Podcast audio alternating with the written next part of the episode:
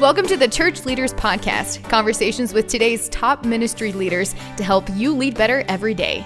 And now, podcasting from scenic Colorado Springs, Colorado, here's your host, Jason Day. Welcome, friends, to the Church Leaders Podcast. I'm your host, Jason Day, and we have a great episode for you this week as I connect all the way on the other side of the planet with Michael Frost.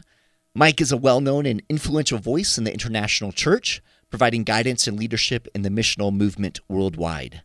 Mike is the co founder of the Forge Mission Training Network and founding pastor of Small Boat Big Sea. He speaks regularly around the world and will, in fact, be joining me at the Outreach Summit here in Colorado Springs this October. We would love to meet you, and you can learn more about that at outreachsummit.org. Mike has authored over a dozen books, and his latest, Keep Christianity Weird, is an absolute must read. It's available this September from Nav Press. Now, on this week's episode, Mike and I discuss the important shift that's taking place in suburban life and how we as the church can best respond. Mike highlights how our churches should and should not be weird as we seek to point people to Jesus. We dig into the importance of discipleship and what it truly means to be eccentric and why it matters. So let's not waste any more time. Let's dive right into my conversation with Michael Frost. Michael, my brother from down under, welcome to the Church Leaders Podcast. Good to have you with us. Hey, man. Thanks to be with you. Good to be with you. Thanks for having me. Yes, brother. Now, your newest book, Keep Christianity Weird. Love the title, by the way. And I want to talk about this idea of, of being weird. So, when we're talking to pastors, as we are uh, with the Church Leaders Podcast, you know, there are lots of churches that do some weird things can you talk to us a little bit, Michael, about what do you mean by uh, keep Christianity weird uh, from a pastor's perspective? What is the good kind of weird, and what's maybe the not so good kind of weird? Okay, I'm really glad you started this way. Um, that it's a it's a great lead into what I want to talk about because when people hear, you know, let's keep Christianity weird or we need to be more weird, often that's where they go. They think about that kind of thing that you just referred to. Like churches do all kinds of crazy stunts and they think that that's some kind of special form of being different to the world around them. But I think that they are just stunts. And I think that actually they come from the fact that many churches, and to be frank, many suburban churches tend to be quite stultifyingly conventional. Uh, they've molded themselves to kind of contemporary suburban values, which are things like conformity and privacy and consumerism and busyness and those kinds of things. I mean, uh, you can't help but in some way be shaped by the culture around you. And so churches can tend to, to be shaped by those kinds of values. And then when some pastor thinks, oh, oh, hold on, we're looking a little bit too much like everyone around us. Let's let's quick, let's do something crazy. so yeah, you know, we build a perspex box on the roof, and the pastor has to be up there for a week praying or something, or or you buy a whole bunch of dog toys and you do a kind of blessing of the animals things. And I, I think our culture sees that kind of stuff for what it is. It's a stunt. It's a it's a PR exercise. It's a it's a cute kind of way of getting attention, but it's definitely not what I'm talking about. What I'm talking about is the church needs to recover its identity as an alternative, redeemed society embedded within the particular culture of which it's part, demonstrating an alternative, demonstrating there's another way, demonstrating that those suburban values I talked about before uh, you know, heightened levels of privacy and consumerism and uh, those kinds of things aren't the only way to live. Um, so, sure, when we say oh, that's a little bit weird, that's usually a pejorative. It's not a good thing but I'm trying to recover the idea of, of the notion of weird or eccentricity or being alternative as actually being like the original command of the church to be in the world but not of the world, to be distinct and peculiar as a people, showing uh, the world that there is an alternative way, there's a different way to be human. That's good. And, and as we think of being in the world and not of the world, and this idea of an alternative community that is the church, how has the church not been an alternative community um, in recent history? Well, in particular, in the way I just referred to then, by, by connecting its culture very strongly to suburban values, I think it'd be the most obvious way that we've seen it happen. You know, cities uh, uh, went through an absolute upheaval as a result of uh, the post-war boom, uh, the building of suburbs, the building of freeways and roads, and the obsession with the car. And so, uh, you know, I don't need to tell you, I don't need to tell you about how suburbs developed, but churches then went into those places and suburbia has been a very happy hunting ground for the church, as you'll know. I mean, churches mm-hmm. have thrived right. in sub- suburban neighbourhoods. Um, and there's lots of great. I, don't want anyone to hear me saying that all suburban churches are terrible here. suburban churches have done magnificent things. They've preached the gospel. They've uh, helped people in need. They've been uh, uh um, a place where the scripture is taught, where people are cared for. So I don't want anyone to hear me saying, oh, all suburban churches are terrible. But as a natural result of being engaged in suburbia, there has been a co-opting of those kinds of values. And when you, why do people live in suburbs? They moved to the suburbs because they wanted to get away from urban centres. They wanted to not live in apartments. They didn't want to have common walls with their neighbours. They wanted a, a large block of land. They wanted room. Homes started to be built in that kind of McMansion style with the with the double car garage at the front and the door either at the side or like nestled nestled in you know beside the, the garage. So that, that, there's no windows no life no openness at the front of the house all the light all the windows all the life happens at the back. So we put big fences around those houses. We built the strip mall so that you could drive in your car on your own right up virtually to the front door of the store that you want to go to.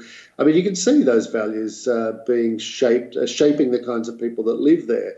And churches started to respond to those. So we built churches where you can turn up to a church on Sunday. You don't have to talk to anybody if you don't want to. You can kind of just sit in the back row. You can observe or participate, then leave again. I mean, we respect your privacy. We respect your, your desire to be left alone uh, churches became increasingly consumeristic, which mm-hmm. was very strongly the kind of the emergence of the baby boomer culture.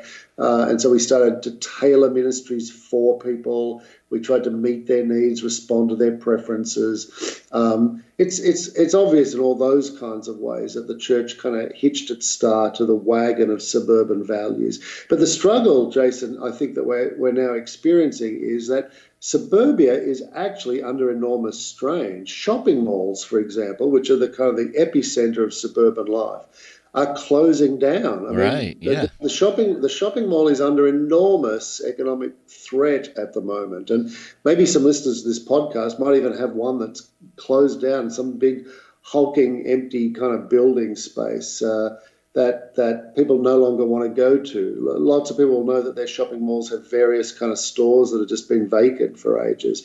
For the first time in history, uh, uh, golf course golf courses are now closing down at a greater rate than they are being built.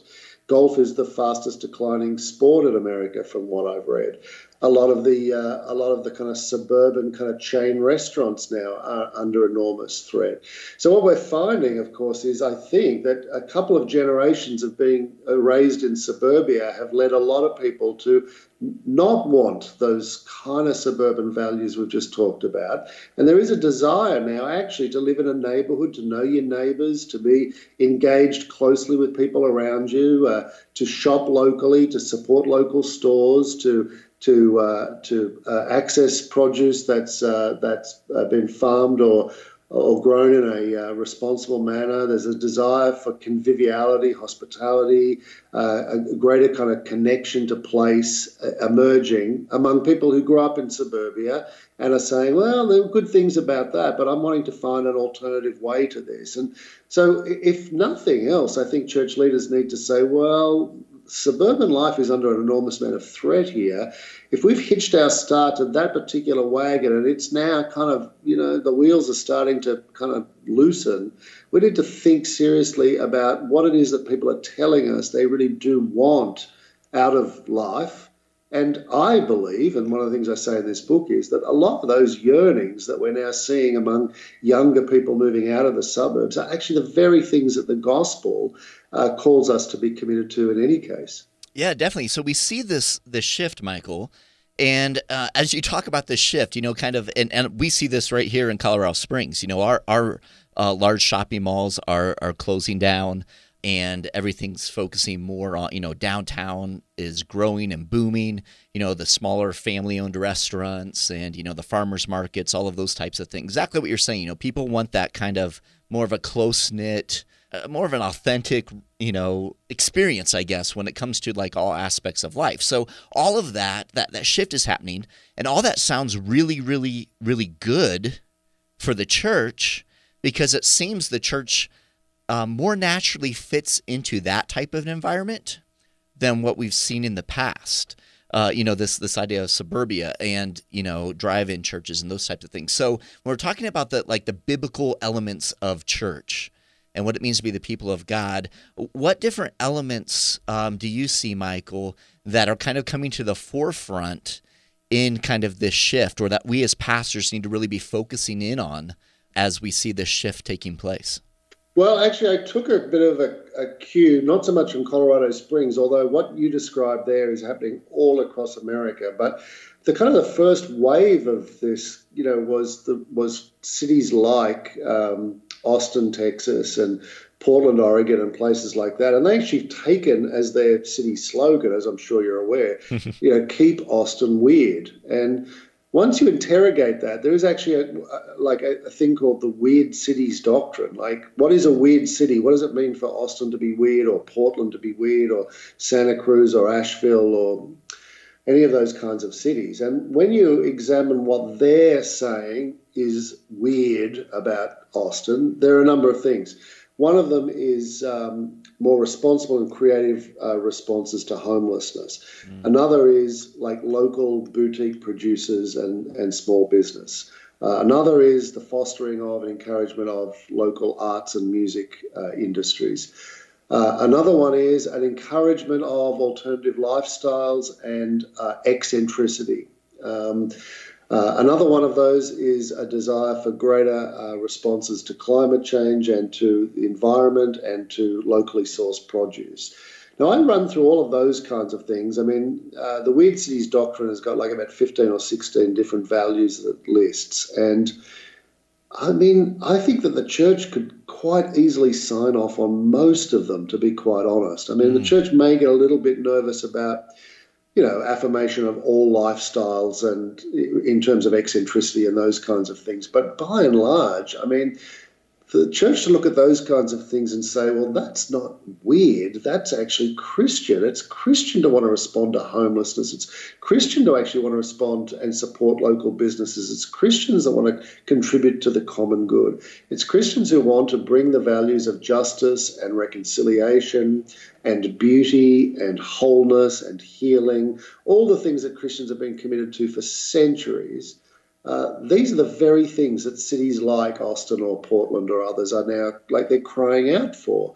But what what I would say in response to that is that even though Austin and Portland and in your case say Colorado Springs are saying, well, hey, here we are, we're, we're going to be weird and that weirdness is going to be about the common good, we also know that these cities aren't like really killing it, right? So you know, there there is a real gentrification issue happening in these cities. There is kind of white, rich suburban people moving into uh, traditionally black or Hispanic or Asian communities, and there's a lot of dislocation occurring.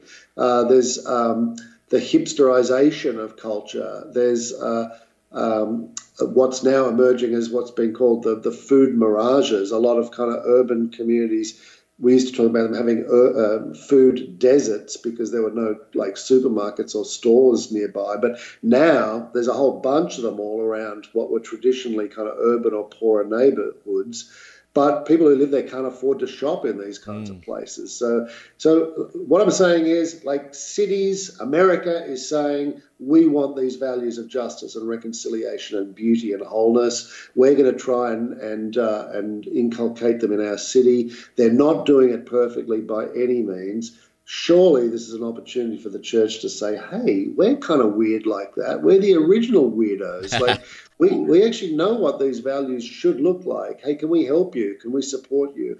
Can we move into the cities with you and contribute to this in some way? Rather than just hunkering down in, in suburbia. Now, when I talk to pastors about this, I, I acknowledge there are lots of very happy suburban people that still need to be ministered to in the suburbs and still love those values of privacy and and uh, and consumerism and, and things like that. So you, you've got to be where people are and you've got to minister to them and try and direct them to biblical values in those contexts. But I also want to say I think that the future is going to be weirder and we need to get back to our original values. Yeah, that's good. That's good. Now, how does the idea of discipleship play into this these weird values for the church? Yeah, you're asking some great questions because this is totally a discipleship issue. Because if being weird is just a matter of style, then it's no different to what we've done before, right. is it? It's just like right. homogenous, homogenous white churches, homogenous black churches, homogenous, you know, Asian churches in the suburbs. I mean, if we're just now going to say, well, we're going to be in the city and we're all going to grow beards and get tattoos and become baristas to me, it's just homogenous. It's just a different kind of style. Right. Um, and discipleship is not a matter of style by any means. And so, one of the things I say in the book is that uh, you know another word for weird would be the word I've used it a couple of times already. It would be the word eccentric. Mm. And the word eccentric, the root words for that are, are the terms off center. So an eccentric person is one who is kind of off center. And one of the things I, I interrogate in the book is the way in which eccentricity is often at the source or at the heart of a lot of experimentation and innovation. Eccentric people actually kind of crack open new possibilities in lots of ways. And one of the things I say is, well, we always think eccentric people are just kind of, you know, wired that way. But when you think about the notion of being off center, one of the things I say is that is fundamentally Christian. That what we believe is that when we accept Christ as our King and as our Savior, we abdicate the center of our own identities in a way. Mm. We abdicate the center of our ego. We step aside, as it were, within ourselves, and we put Christ at the center of our lives. We say, Christ is at the heart of my ego and my understanding of life and my identity. I now become off center to Him as the center of my life. So, one of the things I say is, well, discipleship, it's actually about equipping people to be legitimately and biblically eccentric. Uh, we don't disciple people to fit in. I've heard people actually say, hey, listen, you know, go out there, talk about Jesus, but don't be weird about it. We're discipling people not to be weird. We're discipling people to say, well, fit in, look like everyone else, uh, you know, conform, and then talk about Jesus in the midst of that. But I would say actually we should be discipling people not to fit in. We should be discipling them to be off center people. We ought to be odd intriguing, peculiar, curious. And I think that that's not a matter of style. It's not a matter of buying a whole bunch of, you know, dog toys and uh, putting on a special service. I think that's actually about from the very beginning discipling people to be alternative. One of the one of the um, uh, books that I refer to uh, in my book is Alan Kreider's book, The Patient Ferment of the Church, which refers to the early church's processes of catechism and training. And one of the things he says there is that, you know, they didn't, they, the early church did not baptize you like five minutes after you made a profession of faith. They took you into what could have been almost like a 12 month process of catechism. Uh, during which you were taught and equipped and trained and disciplined to become an off center person, to put Christ at the heart. Uh, only after then would you be baptized and become a member of the church. So it was kind of like, hey, listen, we need you to be weird, and you can't pull that off in five minutes. So submit yourself to this process, and we will equip you to be the alternative person that the Roman Empire needs. Uh, so that we can glorify God through that. So I, I think it's the same story, man. We just need to disciple people not just to, to fit in, but like maybe have a few slightly different values, like we don't have sex before we're married, or uh, you know we, we don't drink too much, or something like that. But other than that, just look like everybody else, spend money the same way everyone else does, go on the same vacations they go on, laugh at the same jokes, watch the same television programs, just look exactly like everybody else, build the same houses, uh, buy the same kinds of cars, fit in, and then say to people, "Hey, we have an alternative way. Follow us." Well, no wonder nobody's buying it. Yeah, it's, uh, there's not too much of an alternative whenever it looks just the same as as everything else. Exactly. Right. So, Michael, what um, if if you're uh, as we are talking to a pastor? Let's say you're sitting down over a, a cup of coffee with a pastor, and he resonates with this message, you know, and and and he's saying or she is saying, "Hey, Michael, practically speaking, practical steps. What would you recommend?" I, you know, begin doing over the next week or the next months or the next few months as a pastor to help, you know, navigate this and help lead my my people, the people God's entrusted to me, into this weirdness. Uh, am I allowed to say that they should buy like hundred copies of my book and hand it out to everyone in their congregation? Is that, is that that's that's a legitimate that too, start there. Yeah, is that too consumeristic for me? I mean, uh, well, I mean that's a fact. In fact, what the kind of the book is about, like what kind of uh, values are we wanting to inculcate within our congregations, and one of the first steps in that is the process of unlearning. And so, a lot of the things that we've just talked about, Jason, people just unconsciously live out. They're, right. they're, they're not they're not conscious of it. They're not saying, "Oh, I just put an eight foot fence around my house because, you know, um, I, I want to be private and separate. They just did it because that's what everyone in the in the housing division did, you know. So uh, there's a there's an unconsciousness about like living where we live and shopping where we shop and doing the things that we do. So I think there needs to be a process of of unlearning and so of uncovering and examining kind of what kind of values are shaping us.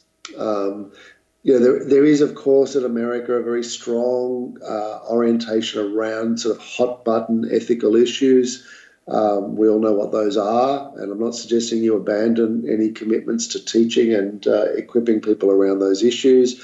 But I would have thought that we also need to start to do a serious examination of suburban values, of the history of suburbia, how we got to where we got to, and then a, an equally important examination of what then are the values of the kingdom of God. I mean, I don't think the mission of God's people is to grow God's church. And I know pastors like Blanche when I say that, but I don't think that that is the purpose of the church to grow itself. The purpose of the church is to alert others to the reign of God, to glorify God to point people to the magnificent kingdom, the reign of King Jesus that's unfurling around us and throughout the world and throughout history. And now I think when we do that well, people will want to participate in that kingdom. They will want to put themselves off center, make him the king of their world, follow him, and the church will grow. But church growth, in my view, is like a secondary or tertiary outcome of what the church ought to be doing. We're to be equipping people to understand what is the kingdom of God. What does that look like? I mean, for Pentecostals, the kingdom of God is speaking in tongues and uh, and praise and worship. But you know, for progressives, it's a bit of social justice. Uh, uh, for evangelicals, the kingdom of God is uh, is uh, uh, promoting kind of um, certain ethical values, but I would say that you know the kingdom of God is actually the world as Jesus anticipated it should be. It's the yearning that Israel had before Christ, the incarnation. It's all that Jesus talks about. It's about a completely upside down world in which everything is transformed. I mean, it's fundamentally different to the world of which we part of which we grow up. So unlearn the world that we're part of and then teach people what does the reign of God look like. I've, I've tried this little exercise at a few different places, Jason, where mm-hmm. I say to people, can you tell me uh, what is the gospel? And in most churches, people have a pretty good shot at explaining that. They, you know, they some get it better than others, but generally they'll talk the gospel. Oh, it's about Jesus dying for my sins and about the, we need to repent and give our life to Jesus, something along those kinds of lines. They, they usually have something to say. Mm-hmm. But then when I say to them, oh, okay, now can you tell me what is the reign of God? Or what is the kingdom of God? Can you, could you describe that to me? People, people stop. They pause. They have to think. Um, they, they kind of stammer out some answers eventually. But it occurs to me if our job is to alert the world to the reign of God, and we've got churches full of people who don't know what the reign of God looks like, they can't explain it or describe it or show people, then maybe we're in big trouble, aren't we? Yeah, you know, it's um it's interesting because as we kind of process through that, um, you know, culture, as you've said, plays such a big part, and and uh, here here in the U.S., the culture kind of the political climate, um, where the church sits within that. Um, what does it look like to be an evangelical or to call yourself an evangelical? You know, all of that has has been stirred up to a very great degree here in recent history. I'm curious, Michael, from from someone outside of the U.S. and a brother in Christ, uh, can you talk to us a little bit about the church and how the church has to be careful when it comes to aligning itself uh, maybe too closely? You know, in these kind of political arenas. Can you talk a little bit about that and how that plays into this idea of the alternative community, this keeping Christianity weird? Yeah, yeah. Well, it's it's it's not weird at all to align yourself with one party or another. Everyone mm. has done it. Everyone. I mean, my country is not that different to yours. I mean, um, you know, we have a two ma- two major party system. I mean, Wales is very similar to say Canada or or or, uh, or, Great Britain. So we can be infected by the same kind of thing. But it does. Uh, I take your point. It does seem to have reached fever pitch in America these days. And it feels as though people are saying, well, if we don't get this right, if we don't elect the right party or the right president, everything is going to go to hell in a handbasket. Uh, uh, it's, it's like this is our hope. Our hope is to mm. get this right at this point. And I, I certainly think Christians ought to be involved in political processes, just as I think Christians ought to be involved in in business and the arts and, and education. I mean, Christians ought to infiltrate every aspect of society, every, every strata of, of culture, and make a contribution for the kingdom. Uh, so I'm not suggesting that we completely, I'm not totally a hardcore Anabaptist saying we should completely withdraw and a pox on both their houses. I'd say we engage at that level like we do in every other, any other aspect of culture. But here's what I would say: we do not put our hope in politics to usher in the kingdom of God. Mm. There is no way any political party, any politician, any presidential candidate is going to deliver the reign of God to us. And we really ought to be able to say, no matter who's elected, uh, I am confident that King Jesus is ushering in this kingdom, that he is at work in this world, that he is bringing about the conditions for his return when we will see that kingdom utterly, totally, and completely. But in the meantime, we are participating in the unfurling of that kingdom, even though it's fitful and partial and mysterious in this present era. Our hope is in Christ bringing about this world in the here and now, as well as in the age to come. Uh, I don't expect my president to have to deliver that to me. Mm, it's good, brother. Good word there. You know, Mike, it's been so good um, talking with you. We could we could sit here for hours. Um, unfortunately, we don't have that much time. So uh, before we take off, Michael, uh, a couple things. One, how can pastors and ministry leaders who are listening in today connect with you? How can they learn more about your newest book, Keep Christianity Weird, and about uh, what you're doing as far as uh, ministry? How can they connect? Uh, they can visit my website, which is mikefrost.net. But in terms of wanting the book, they could just Google that book and buy it from their favorite online booksellers or any of those kind of places.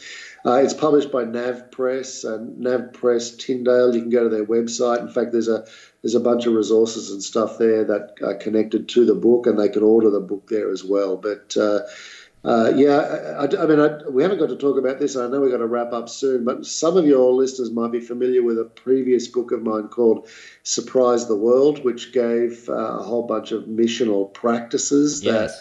that uh, churches could embrace. It's been incredibly successful and popular kind of book. It's a very practical, here are some ways in which we can disciple people into this. And so, Keep Christianity Weird is kind of a companion piece to that. It's kind of basically saying, okay, start to build in those practices I talk about in the first book, and now here's a broader perspective on what that looks like culturally and in our society. So, another little tip, if people are interested in exploring more, is to uh, to get hold of Surprise the World uh, as well as Keep Christianity Weird. Oh yeah, definitely. And Surprise the World is is you know one of those books that I know myself and many other pastors have have read and taken to heart. So definitely check out Surprise the World and then Keep Christianity Weird. One of the things, Mike, that I love about Keep Christianity Weird um, the book is that you have some exploratory questions at the end of each chapter. So um, whether you're going through this, you know, on your own, or perhaps you're taking your, you know, leadership team through it, um, or your volunteers, or small group study, or whatever it might be,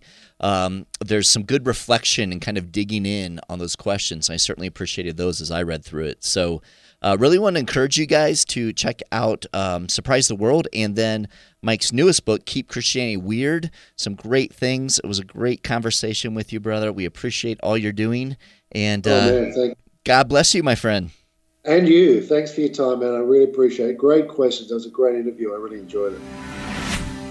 I appreciate you taking the time to be with us on this week's episode. Every week, as we are putting the episodes together, we're thinking of you, our pastors and ministry leaders, and striving to provide insightful and inspiring interviews as you seek to grow as a kingdom leader.